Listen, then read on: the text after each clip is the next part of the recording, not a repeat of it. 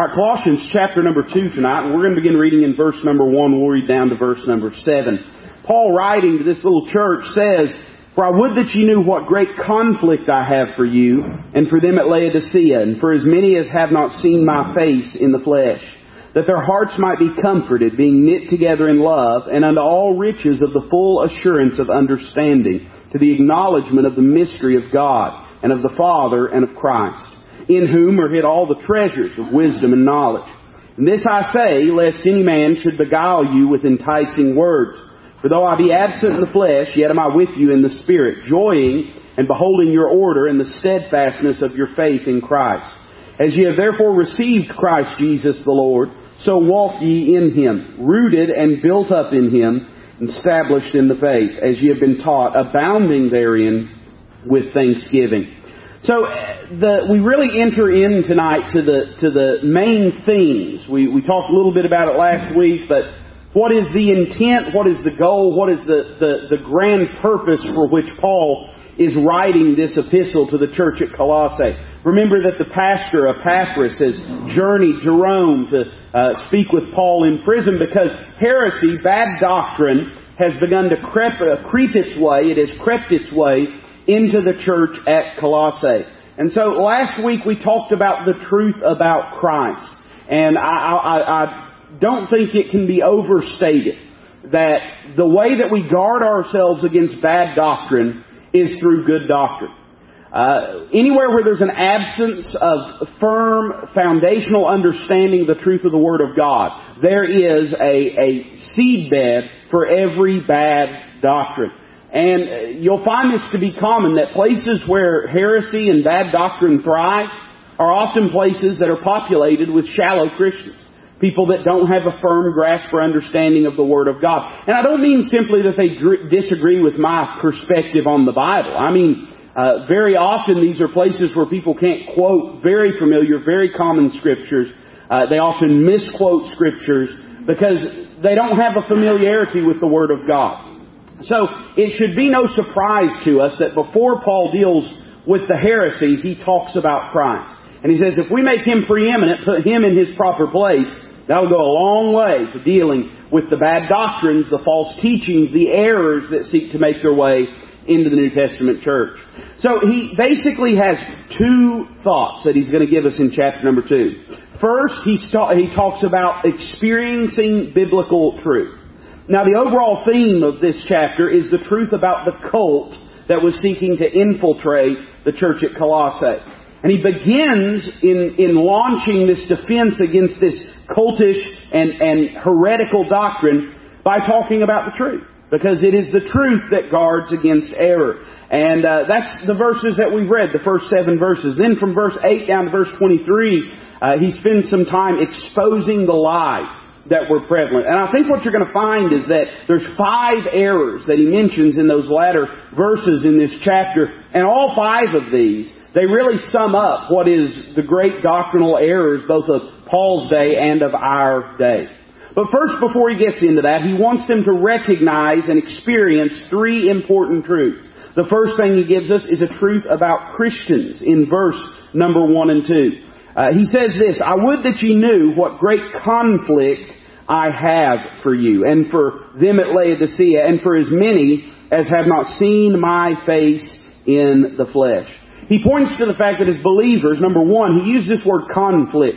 That's a military word. That's a term of fighting. It's a term of, of strife. It is a, a term of combat. And he's using that very, very distinctively to remind you and I that we are engaged as believers in a common battle. He says, I am in great conflict because of what you're going through. And he's writing this letter in response to the great doctrinal conflict that is taking place at Colossae. And what he's saying is this, you're in a battle, and I also, though I may be many hundreds of miles away, I too am engaged in this battle. Let it never be lost on us as New Testament believers that we are engaged in spiritual warfare. Uh, that the devil does seek to disrupt and to deceive and to derail and to destroy the church of the living God and the work that God is doing in our lives. It is a conflict. Like the old songwriter said, it's a battleground, brother. It's not a playground. It's not a playroom. It's, it's not something to be taken lightly. Paul viewed himself as in the same fight with them. And he was willing, I mean, think about all the things Paul's facing that he could have occupied his attention towards. But instead he says, I am engaging spiritually. I'm praying for you. I'm asking God to safeguard you. And I'm writing this letter because I'm doing my part to engage in this battle to try to protect you from error and heresy.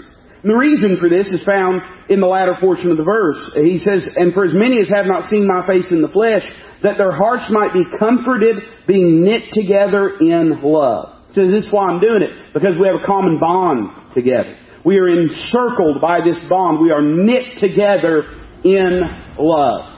This term knit together is going to find its way into the latter portion of this chapter when it talks about the body of Christ being all of the various joints being knit together.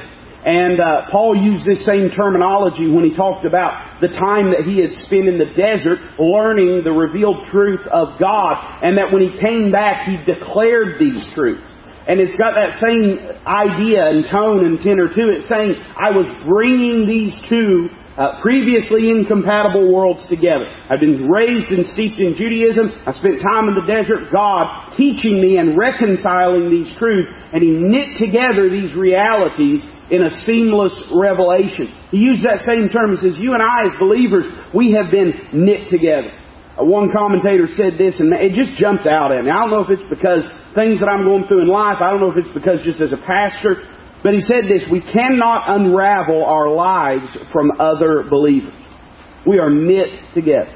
The same way that you can't separate the threads of a garment without destroying the garment, we cannot unravel our lives from other believers. You know, I think there's a tendency in this day of consumer Christianity, in this day of shallow connectedness, for us all to sort of keep each other, we want each other at arm's length, but we just don't want each other closer than that. We want people around, we, we don't want to be isolated, and yet we're more isolated today than we've ever been because there's not a deep connectedness amongst believers. We don't know each other's problems and burdens. We're not praying for each other. We're not weeping with each other when we weep and laughing with each other when we laugh. Paul says, you're in a battle? Well, guess what? I'm in that battle with you. I'm in that battle because God has knit our hearts together. So he's reminding them that in this battle they're engaged in, they're not alone. They have people that love them that are seeking their well-being. Then he gives them a truth about Christ. Look at the end of verse number uh, 2. He says this, knit together in love and unto all riches of the full assurance of understanding to the acknowledgement of the mystery of God and of the Father and of Christ, in whom are hid all the treasures of wisdom and knowledge. One commentator said it this way, that this is a skyscraper of a statement. And it, it is quintessentially Pauline, because Paul would, when he would make these statements, he just stacked phrase upon phrase upon phrase. What it all boils down to is this. He's saying, I am striving, I am fighting, I am praying that you might come into a full comprehension of the knowledge of Christ. Now again, this is going to find its way into the forefront later on in this chapter because he's going to describe how knowing Christ is what safeguards us against error. But first he merely points to the fact that the Christian experience is defined and is centered upon knowledge of Jesus Christ. Anything that seeks to displace Christ in his role of preeminence is not of God. And he's going to say that in no uncertain terms. He gives three ways he wants them to know Christ. Uh, and we might say it this way, that knowledge of Christ, he says, enriches them. He wants them to know Christ in an increasing way. He says, unto all riches of the full assurance of understanding. Now again, I don't want to get ahead of my lesson, but later on, Paul is going to point to the fact that the Gnostics that were uh, assailing the church at Colossae, part of their tactics was to make those that were not Gnostics feel as though they were missing out on something by not being a part of their movement and a part of their cult. And he reminds them right out the gate that listen, in Jesus Christ, we have all assurance, all of the riches of the full assurance of the understanding to the acknowledgement of the mystery of God.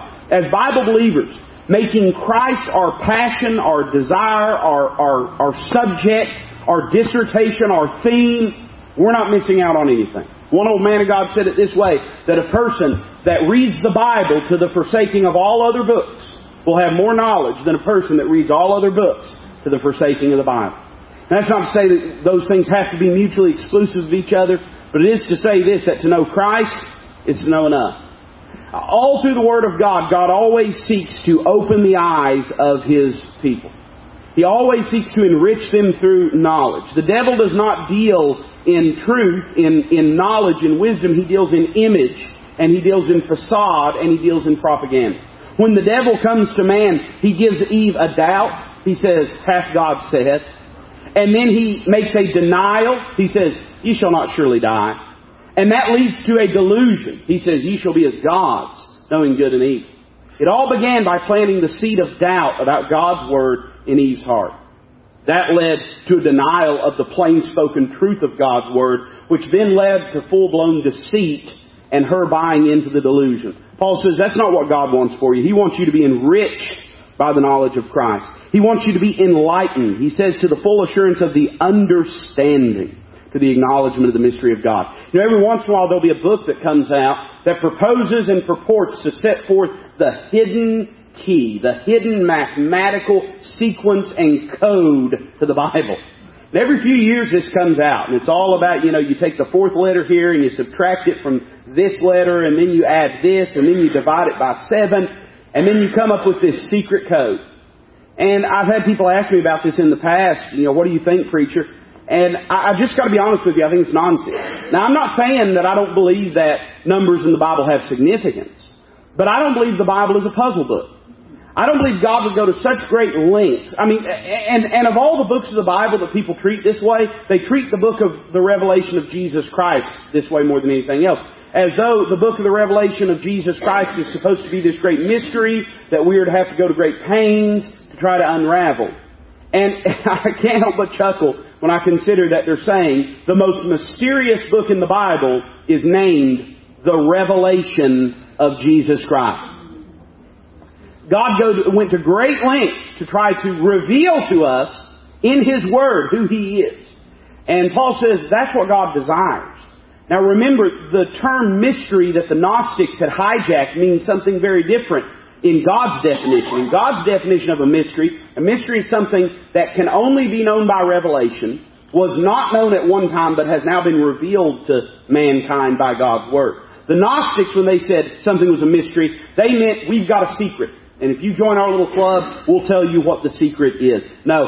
Paul says, listen, God's desire is to enlighten you. He wants you to understand the uh, acknowledgement, to the acknowledgement of the mystery of God. And then he says this, he, he uses the term mystery of God and of the Father and of Christ. That's fascinating. The term God, of course, is the creator, creator title, Elohim. The term father, Abba, it denotes a, a paternal relationship. And of course, Christ is the messianic title of the Lord Jesus. It denotes His office. And that this mystery would involve all those things. That the Creator God is the Father of the Lord Jesus Christ, who He sent that He might die in man's place, that He might fulfill the office of the Messiah, and that we then might be able, like him, to cry out to our Father, our Heavenly Father, Abba, Father, this mystery. And I, the commentator uses this word, uh, Christ enthralls us. Enthralls us. He says we ought to be obsessed with the truth of the Word of God. We ought to learn these things about Christ in an increasing way, in an inexhaustible way. He says, in whom are hid all the treasures of wisdom and knowledge. The world has plenty of knowledge, not very much wisdom. But if we can know Christ in knowing Him, and I don't just mean knowing Him in a devotional, experiential way, although we most certainly must and should do that, but I mean if we make a study of His person and character and mission and ministry. If we make a study of, of all of who He is and who God has revealed Him to be, in that we find all the treasures of wisdom and knowledge. And then He says, this is important, look at verse number four, in an invincible way. He says, This I say. Well, now what's he saying? He's saying the past three verses. I told you all this, that I want you to know Christ, that I want you to study Him, to obsess over Him, to learn Him, and here's why. Lest any man should beguile you with enticing words. Knowing Christ has the ability to safeguard us against the lies of the devil.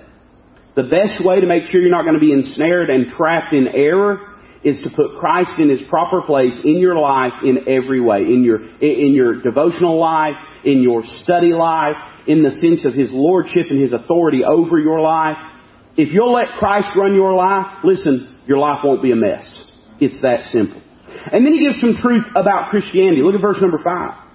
He says, For though I be absent in the flesh, yet am I with you in the Spirit, joying and beholding your order and the steadfastness of your faith in Christ. There's much we could say about this, but I would once again, we mentioned it in chapter 1, the, the, the very first week, but I would point to you that, that Paul points to two dimensions in which the believer exists. He says, I'm absent in the flesh, but I'm with you in the Spirit. Remember, he told them at the beginning of the book of Colossians, he said, he writes to the saints, he says, that are at Colossae, which are in Christ. You find this same language used whenever John is on the Isle of Patmos. He's in the Isles, but he's also in the Spirit. When Paul writes to the church at Ephesus, he addresses it to the church at Ephesus, but he also tells them that they are dwelling in the heavenlies with Jesus Christ. What he's getting at is this, that there is more to this life, there is more to this world, there is more to this existence than merely that which we see. There is a spiritual reality. And as a believer, as a Christian, we have to acknowledge that. Because there are blessings in that spiritual realm, there are battles in that spiritual realm.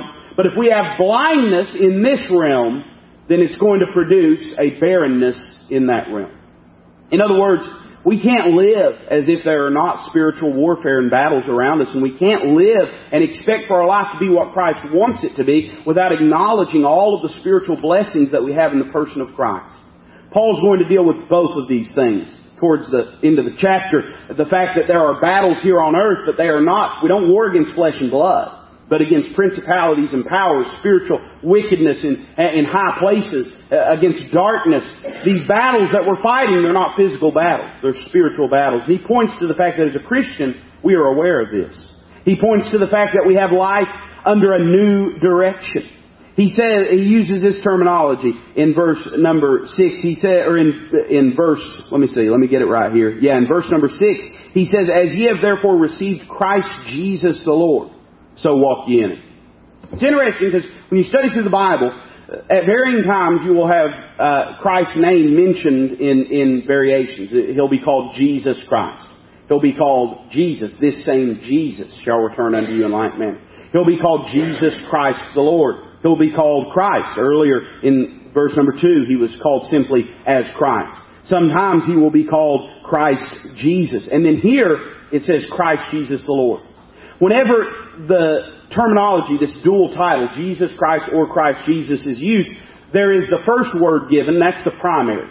And the second word is always secondary to it. In other words, when it talks about Jesus, that was his human name, it's speaking of his humanity. Him who walked amongst us in flesh, him who condescended from the heavens and ministered amongst men, but has been exalted back to a place by the throne of God at the right hand of the Father. And the converse is true when these words are reversed. When it says Christ Jesus, it's denoting Him who is exalted, Him who is above all others, but has condescended to minister to you and I to be touched with the feelings of our infirmities. What he's saying is this, this Christ Jesus, this all glorious, all splendorous Messiah, the Son of God, God the Son, God in the flesh that sits at, sits at the right hand of the Father, He is the Lord. The term Lord denotes authority. And here Paul is invoking both the glory and the authority of, of Jesus Christ. Now again, this is going to be vitally important when you get into some of these heresies because they treated Jesus as though he was merely some lesser tier and degree of angel and that he was no authority uh, to speak of. Christ, or Paul says that's nonsense. Our life has been put under a new direction and our Lord, our authority is Jesus Christ. Verse 7 he gives us life with a new distinction. I gotta hurry through this, but look at verse 7. He gives three illustrations about what we are to be and how we are to live. He gives first an agricultural illustration. He says we are rooted in Him. Of course, the roots of a plant, if a plant is healthy, uh, and and has any lasting quality, most of the time the roots under the ground will have a similar uh, span and circumference as the branches above the ground. And what he's saying is this, as you combat this heresy, make sure that you're not just uh, bearing fruit upward, but that you're putting roots downward. How do we do that? How do we become rooted in Christ? Uh, through the study of His Word, through our prayer life, through all of those things that we are so oft to neglect because they don't evoke the glorious outward public aspects of the Christian life. The things that we do in the quietude of our own home, the things that we do in the meditation of our own heart, we are to be rooted in Jesus Christ through these things. Then he gives an architectural illustration. He says not only are we to be rooted in Him, but we are to be built up in Him. In other words, we are to be uh, plunging roots downward, but bearing fruit upward. Our rootedness in Christ will always, not should, it will. If we are rooted in Him, it will produce an outward way of living. And then he gives an athletic illustration. He says this, established in the faith. The word carries the idea of carrying and maintaining a steady pace. Like a runner that wins the marathon, not by being the fastest, but by being the steadiest. By maintaining the right pace for the race. What he's getting at is this, that as believers, our life should be marked not by being tossed about by every wind and slide of doctrine, but rather by finding our, our, our center, our purpose, our, our existence, our identity in the person of Jesus Christ. Uh, any religion or any movement that's always running from this leader to that leader, from this doctrine to that doctrine, from this movement to that movement, that's not of the Lord. But one that stays centered on the person of Jesus Christ, uh, that's something that God can use and will endorse. At the end of verse number seven, he says, the purpose of this is that as you have been taught, we ought to abound therein. Abound therein with thanksgiving. I don't want, I don't want to just jump over that phrase, as you've been taught. Because again, we live in a day where people are always running for the next new thing. Every few weeks, somebody will come out with some great theological mystery novel nonsense that'll skyrocket its way to the top of the New York Times bestsellers list. It's always about the Illuminati or the Freemasons or the Bible code or this or that or the other. Paul says you don't need some new thing. You need what you've been taught, what has been revealed through the body of Scripture. You need to root down in it. You need to build up out of it, and you need to be stabilized, established upon it. Believers, we ought not be running around seeking for the next new thing and the next new fad. Instead, we ought to settle our hearts on Jesus Christ and endeavor to abound in that with thanksgiving. So he gives some truth about uh, Christians, Christianity, about Christ, and he points to the fact that the best safeguard against error is to walk with Christ, to know Christ, to live in Christ. In other words, your devotional life is what safeguards your doctrinal life. Now, your doctrinal life should inform your devotional life, but it's your devotional life that safeguards you. There's been a lot of people that started off with good doctrine and went astray. But there's never been anybody that started off walking with Christ, stayed walking with Christ, that went astray. If we can stay close to Him, then that will safeguard our doctrinal life. So he moves into the next portion, and this occupies the rest of the chapter. He has told them some things about experiencing the truth, but now he spends some time exposing the lies that were told. I want to read something to you if that's all right. I'll probably do it either way. Um, about Gnosticism. Now, Gnosticism is not a very common word. You're probably not very apt to hear that nowadays. But I want to give you a little overview of what Gnosticism is, what it was in the day of Paul, what it still is to this very day. And I want to read this to you, and I, am going to post this later. You don't have it in your notes, but I'm probably going to post this online if you want a copy of it. The cult at Colossae was propagating five major errors, and Paul unravels them. They were advocating intellectualism, ritualism, legalism, mysticism, and asceticism. The Gnostic heresy was in its beginning stages, did not come to full flower and fruit until the second century when it was professed in every part of the civilized world. Its schools were as numerous and as zealously attended as any of the great academies of Greece or Asia, even in their brightest days. There's a man named D.M. Panton that wrote a uh, pamphlet on Gnosticism, and he said this. He gave these following tenets of it. Historically, it absorbed non-Christian thought into the Christian faith. Philosophically, it lodged sin in matter, and therefore repudiated the Creator as either impotent or evil. You get that? In other words, all things tangible were inherently evil and wicked. That becomes a problem when you recognize that the mystery of godliness was that God was manifest in the flesh. If you claim that everything tangible is evil inherently, you're going to have some theological problems. Practically, numerous Gnostic schools prohibited marriage as multiplying incurable matter. What was the incurable matter that marriage multiplied? Babies, people. It just contributed to the problem. Much of the great population scare that took place back in the 70s and is starting to take place today, a lot of, of modern progressive liberals are saying we ought to not have kids because global warming and this and that. This is an old line. It did not start in the 70s with some book written by Coop. This is something that's existed for a long time. Similarly, numerous Gnostics prohibited the eating of certain foods and uh, as being inherently evil. Theologically, the Jehovah of the Old Testament was portrayed as the tribal God of Israel. He was denounced as, ali- as an alien and hostile deity.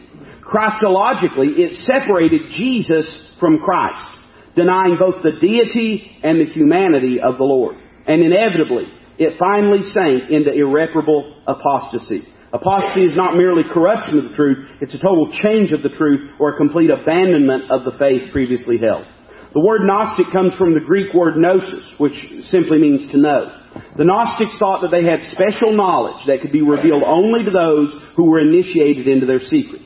The common people could think whatever they wished, only those who had been initiated could find the real truth. This use of the word gnosis inspired T.H. Huxley to coin the word agnostic. A Gnostic is a man who says that he knows. An agnostic is a man who says that he doesn't know. We do not have to look far for modern Gnostic cults. Theosophy is unblushingly Gnostic. In Theosophy, Jehovah is the creating eon, the demiurge. He is charged with all the attributes of arrogance, jealousy, hatred, and revenge which exist in the unregenerate and sinful human heart. Madame Blavatsky, founder of Theosophy, said Jehovah is Cain. Christian science is equally Gnostic. Mary Baker Eddy taught that Jehovah was a tribal god, idolatrously worshipped by Israel, ranking with Baal, Moloch, Vishnu, and Aphrodite. She declared Jesus was born of Mary, Christ was born of God. A doctrine characteristic of Gnosticism. The bottom line in Christian science is the Gnostic belief that all evil is lodged in matter. Christian science uses Christian words and terms, but empties them of all Christian meaning and redefines them in Gnostic terms. The Gnostics were divided when it came to the person of Christ. Some of them embraced a philosophy known as Docetism. The name is derived from the Greek word meaning to seem. The teaching was that because matter is evil, Christ could not possibly be associated with the human body, despite the clear teaching of the New Testament. The man Jesus only seemed to have a human body. He was not born, he did not die, his body was an illusion. This form of Gnosticism denied the humanity of Jesus. There was another form of Gnosticism known as Cerinthianism, so called after its author, Cerinthus, an Egyptian Jew who studied philosophy in Alexandria, possibly in the school of Philo. As is noted elsewhere, these Gnostics believed that, quote, the Christ came upon the human body of Jesus in the form of a dove at his baptism, and that it left him at the beginning of his sufferings at Calvary. According to them, this explains why Jesus cried, My God, my God, why hast thou forsaken me? This form of Gnosticism denied the deity of Christ. Gnostic ideas regarding the evil nature of matter gave rise to divergent forms of Gnostic teaching regarding the human body. One school of Gnostic thought advocated asceticism, which is self-discipline, self-denial, abstinence, severity. The thing to do was stringently deny the body its desires. The body needed to be starved and scourged and made to suffer. Getting married was forbidden. Eating meat was forbidden. This kind of teaching has always appealed to certain individuals. Among the Jews, the Essenes taught it. Among the Greeks, the Stoics were its great advocates. Among Christians, monks who took vows of poverty and the flagellants who wore hair shirts and scourged themselves are prime examples. A different school of Gnostic thought went off in the opposite direction. This Gnostic brand embraced what came to be known as antinomianism. That's an important term, because antinomianism also is associated with this idea today that I can live any way that I want because grace. Let me tell you something. If you got the grace of God in your life, it's going to make you want to live different than you used to live.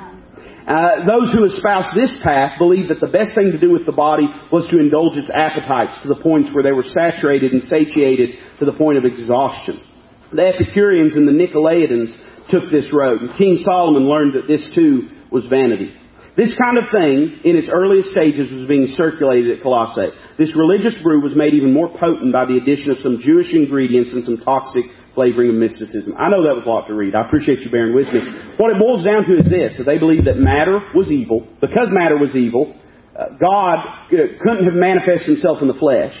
So Jesus Christ either had to only appear to have a body, but not really have a body, or Jesus, the human body, was an entity, and, quote, the Christ, the divine, was an entity, and that in the likeness of a dove it descended upon his body and then it abandoned him before Calvary.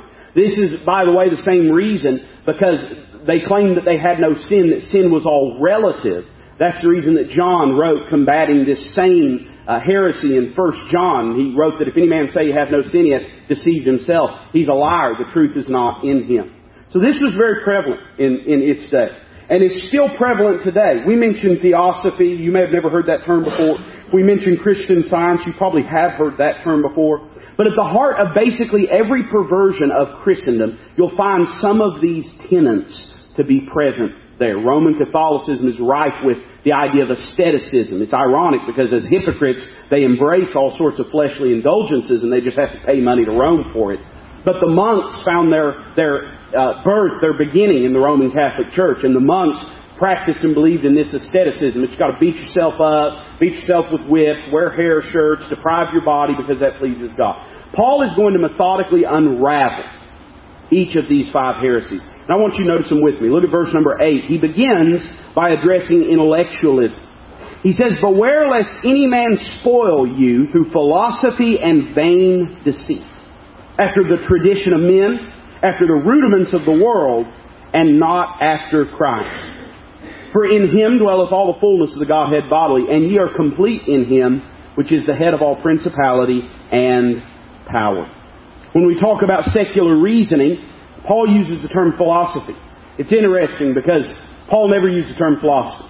In fact, you'll only find the term used this one place.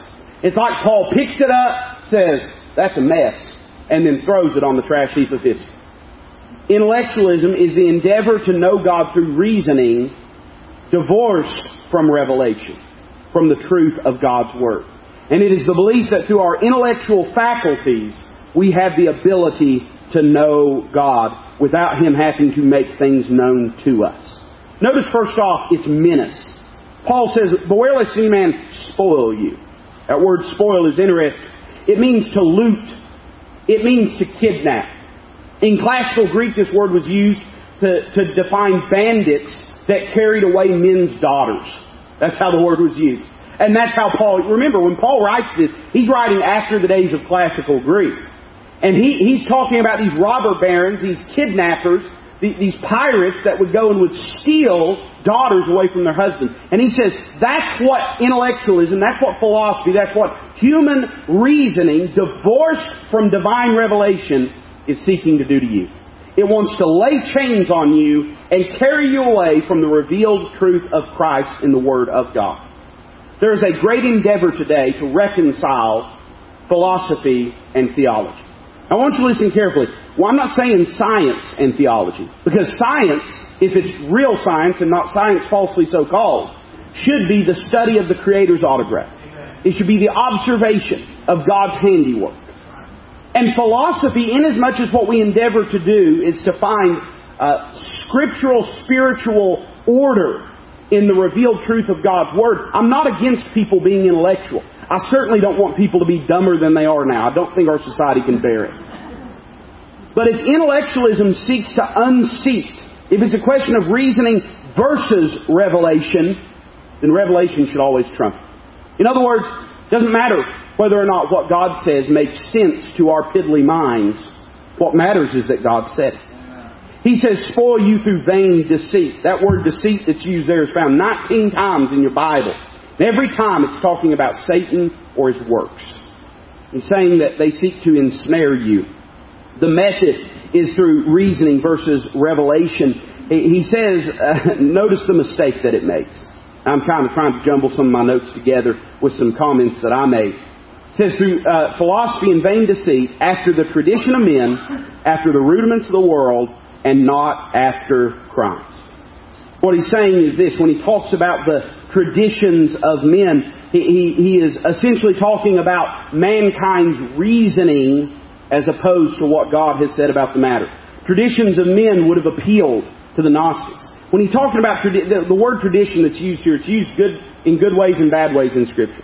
Well, it's used, for instance, talking about the traditions of the Pharisees, which were their man-made, man-created tenets that they had sort of, uh, uh, uh, you know, scabbed on to the truth of the Old Testament. There's other times the word tradition is used relating to the doctrine of the apostles. But what kind of traditions is he talking about? He's talking about the traditions of men. And I think what he uh, essentially has at heart here is these secrets that the Gnostics claimed to hold. Let me tell you something. The unregenerate or the carnal mind is always enthralled with the prideful exclusivity of secrecy. Why do, you, why do you think it is that secret groups and lodges and Freemasons and Illuminati and all this stuff has such an appeal to people? I, why do they care? I remember I was talking to a guy one time, or actually my brother-in-law was talking to a buddy of his that's a Freemason. You don't meet a lot of young Freemasons. But this guy was a, a Freemason. And uh, the guy was trying to get my brother-in-law to become a Freemason. And my brother-in-law was like, man, I'm not interested. I, I don't, I got enough hobbies. And my brother-in-law asked him, he said, let me ask you something. Why do you want to be, what, how does it benefit you to be a part of this? And he said, man, like, like you wouldn't believe, it gives you all kind of business connections. It gives you all kinds of connections with people. They can help you out. They get you jobs. If you're in, in, in construction, they get you contracts and all kinds of stuff. And he looked at him and he said, man, you've been unemployed for two months. He wasn't in it because it was helping him in that respect. No, listen, and this is not, as I had a granddad who was a Freemason. I, I'm not necessarily saying everybody that's a Freemason is a spawn of Satan. I understand there's people that get involved with it for cultural reasons and stuff. I do believe as an entity and as a movement that there is something inherently evil and wicked about it.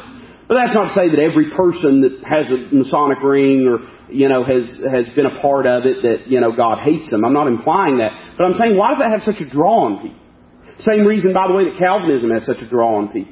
It's this notion and idea that I'm part of this special little group. What a bunch of nonsense. Fact is, God is, eh, eh, if we choose to reject Christ, that excludes us from the family of God. But God's not in the business of exclusivity.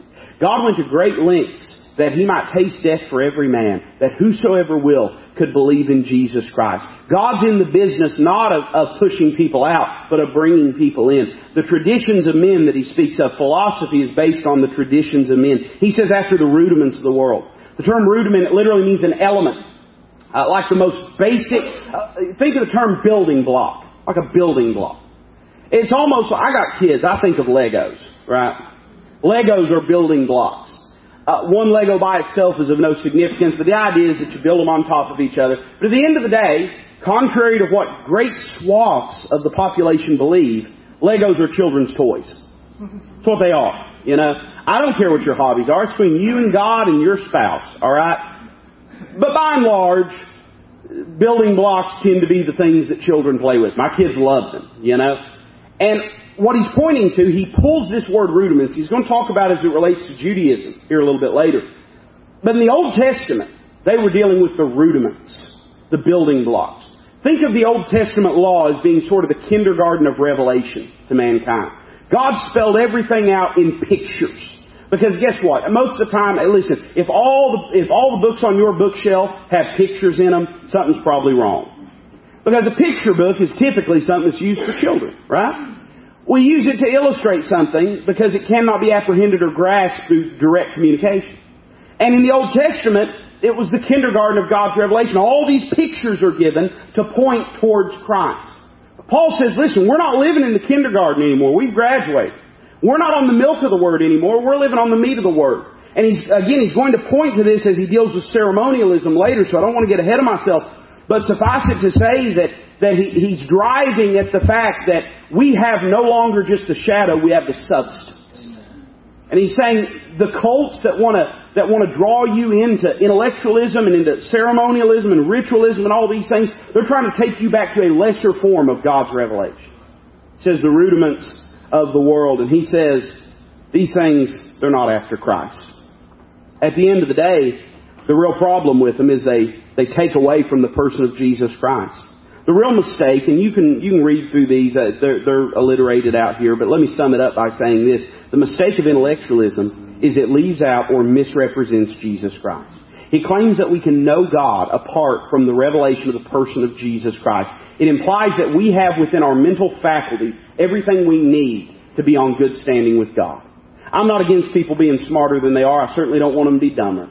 But I do believe this, that when we lean upon philosophy and intellectualism as a means to get to God, we're going to always come up short. Because at the end of the day, it's not that God is a chaotic, disorganized, or illogical uh, being. It's not that His revelation is nonsensical. But it is that it's on a higher plane than us. We have thoughts. God also has thoughts. Our thoughts make sense. God's thoughts make sense. Here's the problem though. Our thoughts, they're not His thoughts. You know what? His thoughts, they're higher than our thoughts. It's on a different place. So there's certain things we can't know from our thoughts because they're God's thoughts. And the only way we can know them is through the revelation of the Word of God. Him having spoken them, revealed them to us. So he points to intellectualism, secular reasoning in the gospel. Look at verse number 11 with me. We've skipped over a couple verses. Let me back up here. I'm getting ahead of myself, so you be patient with me. Uh, in giving these mistakes, I, I want you to notice them. Verse number 9. He points to three problems that intellectualism makes. Number one, it ignores the meaning of Christ's birth. It says, For in him dwelleth all the fullness of the Godhead bodily. I'm just going to run through these real quick. The Gnostics claims they, claim they knew mysteries, right? And if you were a part of their group, they'd tell you all about the mysteries. And again, that's a part of intellectualism. Well, you just don't understand. Well, you just don't know. Well, you just don't have access. Paul says, hey, if we've got access to Christ, we've got access to God. In Him dwelleth all the fullness of the Godhead bodily. At the beginning of verse number 10, it says, and ye are complete in Him. They miss the mystery of Christ's body.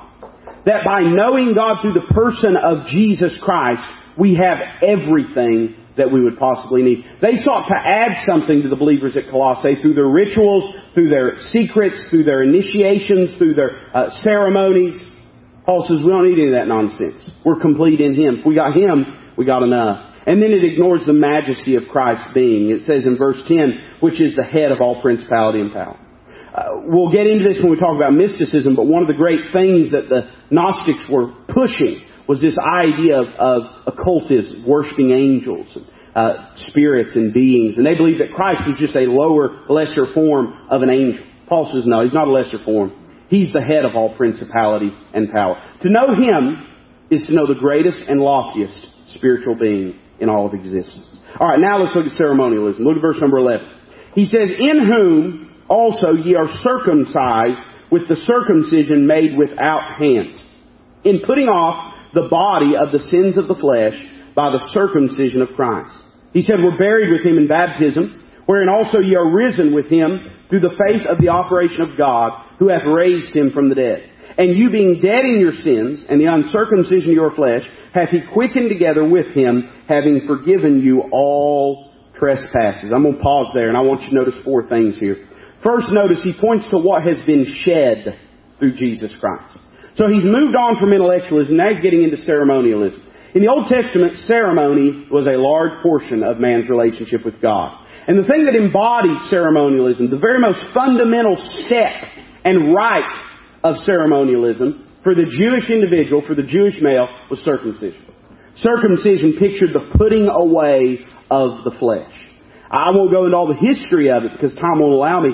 But suffice it to say that God had given Abraham some promises. And Abraham decided he wanted to uh, accomplish God's means and will and desire and design through his own ability. So he takes Hagar, his wife's handmaid, an Egyptian. He goes in unto her. Uh, she conceives of child, and a son by the name of Ishmael is born. When God sees this, 13 years pass before God speaks to Abraham again. Then God speaks to him. He reaffirms the promise. He reaffirms that he's not done with Abraham. He reaffirms that indeed a child will be born, and within a year, Sarah is going to be holding a little baby boy. A year passes, and uh, when this baby is born, God had commanded that Abraham circumcise this child. What was he getting at? He was trying to point to Abraham the fact that you can't accomplish through flesh that which must be accomplished through faith. And circumcision was a ceremony that was given to represent that inclusion in the covenant of Abraham. Paul points to the fact that circumcision is not, and I listen, I understand it's a common cultural practice today, but inasmuch as it's seen as a religious ceremony, it was never a Gentile thing. It was always a Jewish thing. It was never meant to bring people into the family of God, it was meant to bring people into the family of Israel. And he's pointing to the fact that we in this dispensation of grace, that ceremonies, circumcision being the most rudimentary and basic and fundamental of all of them, They hold no importance in the life of the believer. Why is that? Well, because the ritual has been replaced with the reality. He says that we are circumcised, but not with the circumcision made with hands, but the circumcision made without hands. In other words, not in that which circumcision pointed to, or not in circumcision itself, but in that which circumcision pointed to. In the reality of the matter. In other words, God, there's no need for ceremony because we live in the substance of it. God is doing in actuality in the person of Christ in saving the believer that which we, He was only giving a shadow of in Old Testament ceremony. He points to that which has been shared with Christ as being the reason for that. Verse number 12, we are buried with Him in baptism. Now let me point to the fact that baptism is not a ceremony. Baptism is an ordinance. Baptism is not something we do because it draws us closer to God, nor is it something that we do as achieving or apprehending some great spiritual truth. In other words, circumcision was something that was done prospectively. It looked forward in faith. But baptism is something that looks retrospectively. It looks backwards in witness and testimony. The two ordinances given to the New Testament church are baptism and the communion table. Neither of these things look forward in their main purpose and goal, but they look backwards. Baptism points to the fact that we have died with Christ. And communion points to the fact that Christ has died for us. Neither of these things are given with the intent of making us closer to God, but rather bearing witness to the relationship that exists with God. He points to the divine operation. He says that the baptism is merely an outward expression of an inward experience. It's been the faith of the operation of God that has spiritually baptized us into the body of Christ. And baptism is not a ceremony that brings us into fellowship with God, but it merely bears witness and testimony to what has already happened. Look at verse number 13. He points to the divine opportunity that we have. He says, And you, being dead in your sins and the uncircumcision of your flesh, hath he quickened together with him, having forgiven you all trespasses. The purpose of circumcision was symbolically to address the flesh. The flesh. Fallen man. Fallen nature. And Paul points to the fact that that's already been addressed. Not through circumcision, but through Calvary. Through the cross. So there's no need for it. There's that which has been shared. That which has been shown by Christ. Verse 14. Man, I wish I had about four more hours. You're patient. You love the Word of God. You'll stay. Look what it says in verse 14. In doing this, blotting out Paul says, the handwriting of ordinances that was against us, which was contrary to us, took it out of the way, nailing it to his cross. You know, it's interesting because this cult at Colossae was saying, we need more ritualism, we need more ceremonialism. Paul says, man, don't you know, that stuff was not for us, that stuff was against us. That was not stuff that made us better with God, that was stuff that pointed to our lack of rightness with God. The term handwriting that's used here it carries with it the idea of, of a signature of responsibility. In, in other words, think about when you went and bought a car, or when you went and bought your house, and they had you sign on that dotted line, and you were making a promise that you were going to pay those payments. Whenever at Mount Sinai God gave His law, the children of Israel answered back in response to that. They said, all this will we do. God had never asked them to respond that way. But they said, put our name on the dotted line, God. We'll keep every one of these. God said, no, you won't. You can't. And so man is left with a defaulted bill of sale. He's not paid for what he promised he'd pay for. What did Christ do on the cross of Calvary? He took his name and he took his payment and he took his blood and he wrote paid in full across that handwriting of ordinances. That which was against us has been taken out of the way and we now can have a relationship with God. It deals with the question of sin. Verse 15, it deals with the question of Satan. Again, much of Gnosticism was obsessed with mysticism, with greater, higher beings, and Christ was viewed as just part of a lower tier. But what does Paul say about it? That Christ has spoiled principalities and powers, and he made a show of them openly, triumphing over them in it. One of the things, there's two things that these cults could not address. One was the sin of man.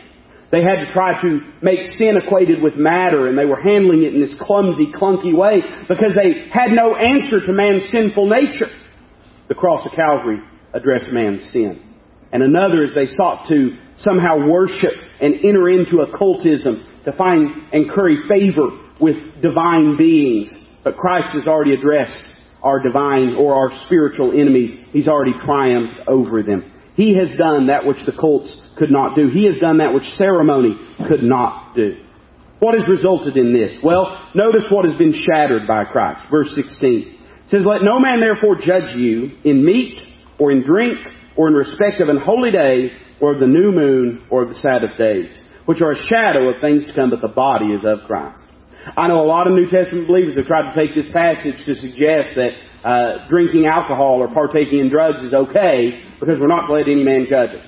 Anybody being scripturally honest has to recognize that he's not talking about the sin of alcoholism or the sin of substance abuse and, and drugs. He's talking about dietary laws. Uh, the same way that he also talks about days. And the way that he, in this passage, he talks about moons, new moons, Sabbath days. What he's saying essentially is this, that in Christ, all of that Old Testament system of days and of diets, of all of those things that were used to point forward to the fulfillment by Christ, why would we go back to those things? They've been done away with. Listen, Rome can have her ceremonies. I've got the real thing in Christ. The Freemasons can have their ceremonies. I don't, I, am not going to stand up and say I am in darkness and need to be brought in the light. The day I got born again, I was brought into the light. I was translated from the kingdom of darkness into the kingdom of His dear Son. I don't need those things. They hold no sway for me. They hold no merit for me. I don't need the shadow. I'm dwelling in the light. I'm a child of light through the person of the Lord Jesus Christ. So he addresses ceremonialism. Then he moves on to mysticism, verse number 18. He says, let no man beguile you. He uses that term beguile again. Let no man beguile you of your reward in a voluntary humility and worshiping of angels, intruding into those things which he hath not seen, vainly puffed up by his fleshly mind. Let me tell you something. Mysticism is one of the most prevalent things in society today. Not in the sense of uh, lighting candles to an altar in your closet, not in the sense of playing with a Ouija board. I guess people do that. I'm not saying it doesn't happen. But I'm saying the mysticism that is so prevalent today, listen to this, is the exalting of the testimony of experience above the truth of Scripture. How many times have you heard somebody say, well, let me tell you about an experience I had? And not a shred of it can be found in precedent in the truth of God's Word. Now listen, I don't want to limit God or put Him in a box. There's a lot of things God can do and He don't have to inform me about all of them. But by the same token, the moment that we give more credence to man's experience than to God's revealed truth, we have veered into a territory of not just things that are extra scriptural, but things that are anti-scriptural. Notice the false modesty of this cult. I think this is interesting. And I'm going to give you my perspective on this. He says, let no man beguile you. The word means to defraud, cheat you out of something. That's what it means. Let no man beguile you of your reward in a voluntary humility and worshiping of angels. What does that mean, a voluntary humility? I wrote a couple of phrases down. I think it may frame it. How many times have you heard someone say something like this? Who are we to say what's possible or what's real? Or they'll say this, listen carefully. Who are we to judge another person's experience?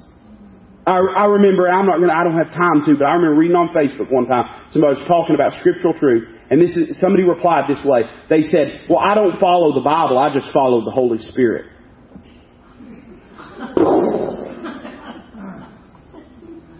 Let me tell you something. The modern charismatic movement, modern tongues movement, is rooted in that mentality of saying, well, it doesn't matter what the Bible says. This is what I experience.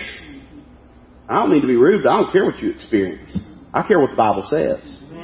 And it is always presented from this perspective. Well, I'm not the person to judge. No, no, sir, you're not.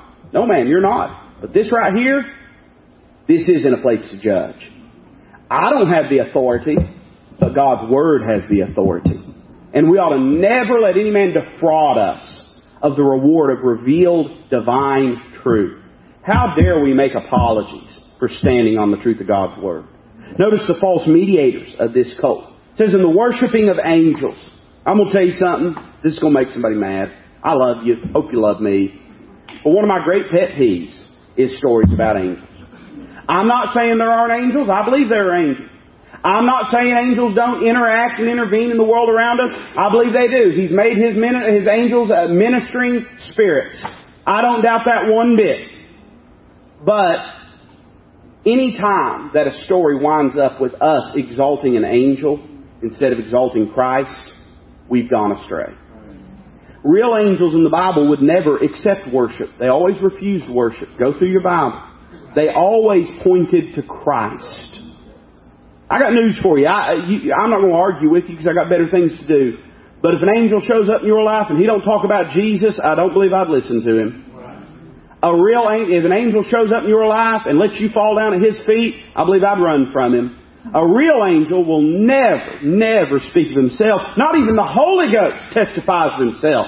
And he's God. He points to Christ.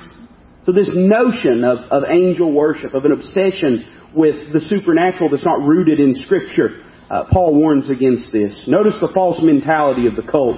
What does he say that this does? Well, uh, what do they do? They're intruding into those things which he hath not seen, vainly puffed up by his fleshly mind. You know what's at the very heart of it? Is this. I've experienced something that you haven't experienced. God loves me enough that he sent me an angel. God loves me enough that he gave me a vision. God loves me enough that he spoke to me audibly. He don't love you that much, but he sure loves me that much. I know something that you don't know. There's another problem with it. It infringes Christ's place. In doing that, they're not holding the head, from which all the body by joints and bands having nourishment ministered and knit together increases with the increase of God. You know the problem with the tongues movement? Is it's about the Holy Ghost, and it ain't about Christ. You know the problem with Calvinism? It's about the Father, and it ain't about Christ. You know the problem with mysticism? It's about angels, and it ain't about Christ. Whatever it is that's trying to draw you away, if it ain't about Christ, it ain't of Christ and it ain't of God. The problem with all of the, with this uh, oversized emphasis on experience is it draws attention away from the person of the Lord Jesus Christ and from the clear revealed truth of Scripture. I wanted to read this to you. I don't have time, but I'm going to do it. Countless deceiving spirits are abroad in the unseen world. The fellow we read earlier, D.M. Panton, he sounded the, alarm, and he quotes an ex-medium, a fellow named Clagett, who said this. Stop and think about this. This is what the man said. This guy's an ex-medium. This is an ex-fortune teller. He said, I have yet to meet the first spiritist of whom I did not find one of two things to be true. Either they were renegade church members, or they were persons who at one time had been under deep conviction from the Holy Spirit and had driven away their convictions. I do not say it's true of all spiritists, but I have never met one, and I have met a great many, of whom it was not true. It's born not in submission to the person of Christ, His divine will and plan, but it's born of the exaltation of self. We got three, four verses. Let's run through them real quick. Verse 20. He points to legalism. It says, Wherefore, if ye be dead with Christ from the rudiments of the world, why, as though living in the world, are you subject to ordinances?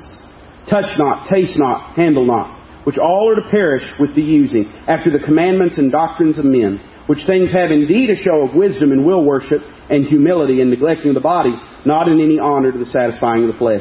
He couples with legalism asceticism, because they basically are, are form and, and function of the same. And he points to this. I like, I, I like how it was said, although maybe I take a little issue with some particulars. But the commentator made this statement. He said Christianity is not about precepts, it's about principles. Now, I, if we if we have grace and seek to align that with Scripture, I believe there's a lot of wisdom too. That Christianity, part of the problem, when your Christianity is reduced to merely a list of do this and don't do that, you've missed what Christianity is about. Christianity is not about regulation, it's about relationships. Now listen carefully. Every relationship has regulations. If I was to walk home and bring another woman in on my arm and say, honey, I just noticed you've been a little overwhelmed with housework, so I married me another wife, and she's here, and y'all are just going to take turns sharing the bed with me, but this will be great. Now there's someone to vacuum while you're doing dishes. I bet you I'd be sleeping on Walridge Road in my truck. Now, our relationship is not about rules. It's about relationship, but every relationship that's functional has rules. It has regulations. But the problem is when our relationship with Christ has been reduced to merely a list of rules. You can go through the outline. I'm not going to take the time to do it. But notice what he says. When we reduce Christianity to merely a system of rules, he says there's a few things that result from it. Notice where the, this system of rules collapses. Verse 22. He says, which all are to perish with the using. You know the problem with your Christianity being about rules is that you never are satisfied. There's always going to be another rule and another rule and another rule and another rule. Like an artist painting a picture that just don't know when to quit, there'll always be another brushstroke. There'll always be another rule. Until you find contentment in the person of Christ. And trust me, He'll dictate your life. He's not going to let you run around as a renegade. But until it's about your relationship with Him, you'll never find satisfaction in rules. Notice where they come from. He says, after the commandments and doctrines of men. Uh, you know, well, I don't want to get into trouble with this, but suffice it to say that there are a great many things that we have attached to biblical Christianity that you will not find a biblical precedent for. Things that have come from the doctrines and commandments of men that we have set up to be standards, that we have said this is necessary, that we find no scriptural precedent for. Why do they convince people? Look at verse 23. Which things indeed have a show of wisdom in will worship and humility and neglecting of the body. You know why people do it? Because they can brag about it. It's not the, it's not the idea that I have my will under subjection. It's the idea that I'm exerting my will over other people. They have a show of wisdom. The show means they have a picture of wisdom. They put on like it's wise. If you can give a bunch of, I found this to be true, man. If you can give a bunch of people rules, if you can walk around, you can walk around into any business. You want to get a promotion to your job tomorrow? Walk in and just start telling people what to do and really mean it. Before long, man, they'll have they'll have you an office with a with a plaque and a title. You'll be in middle management. You'll die there. You just show up and start telling people what to do. People say, "Well, I guess they know what they're talking about." And a lot of Christianity is based on that. People just showing up, telling a bunch of people what to do. And they say, "Well, I guess that's the boss." Here's the problem with it. It says, "Not in any honor to the satisfying of flesh." You know what it doesn't address? The flesh issue. You know the problem with legalism? It seeks to address the flesh through the flesh. It seeks to address the emptiness of the flesh through the imposing of the will of the flesh. You know what does address the flesh? And I'm done. The cross of Calvary. Christianity is not about, I believe in standards. I believe in standards. But Christianity, if all we've got are standards with no substance, with no leading of the Spirit of God, we have a form of godliness, but we've denied the power thereof. It ought to be that there's more to our Christianity than a list of do's and don'ts.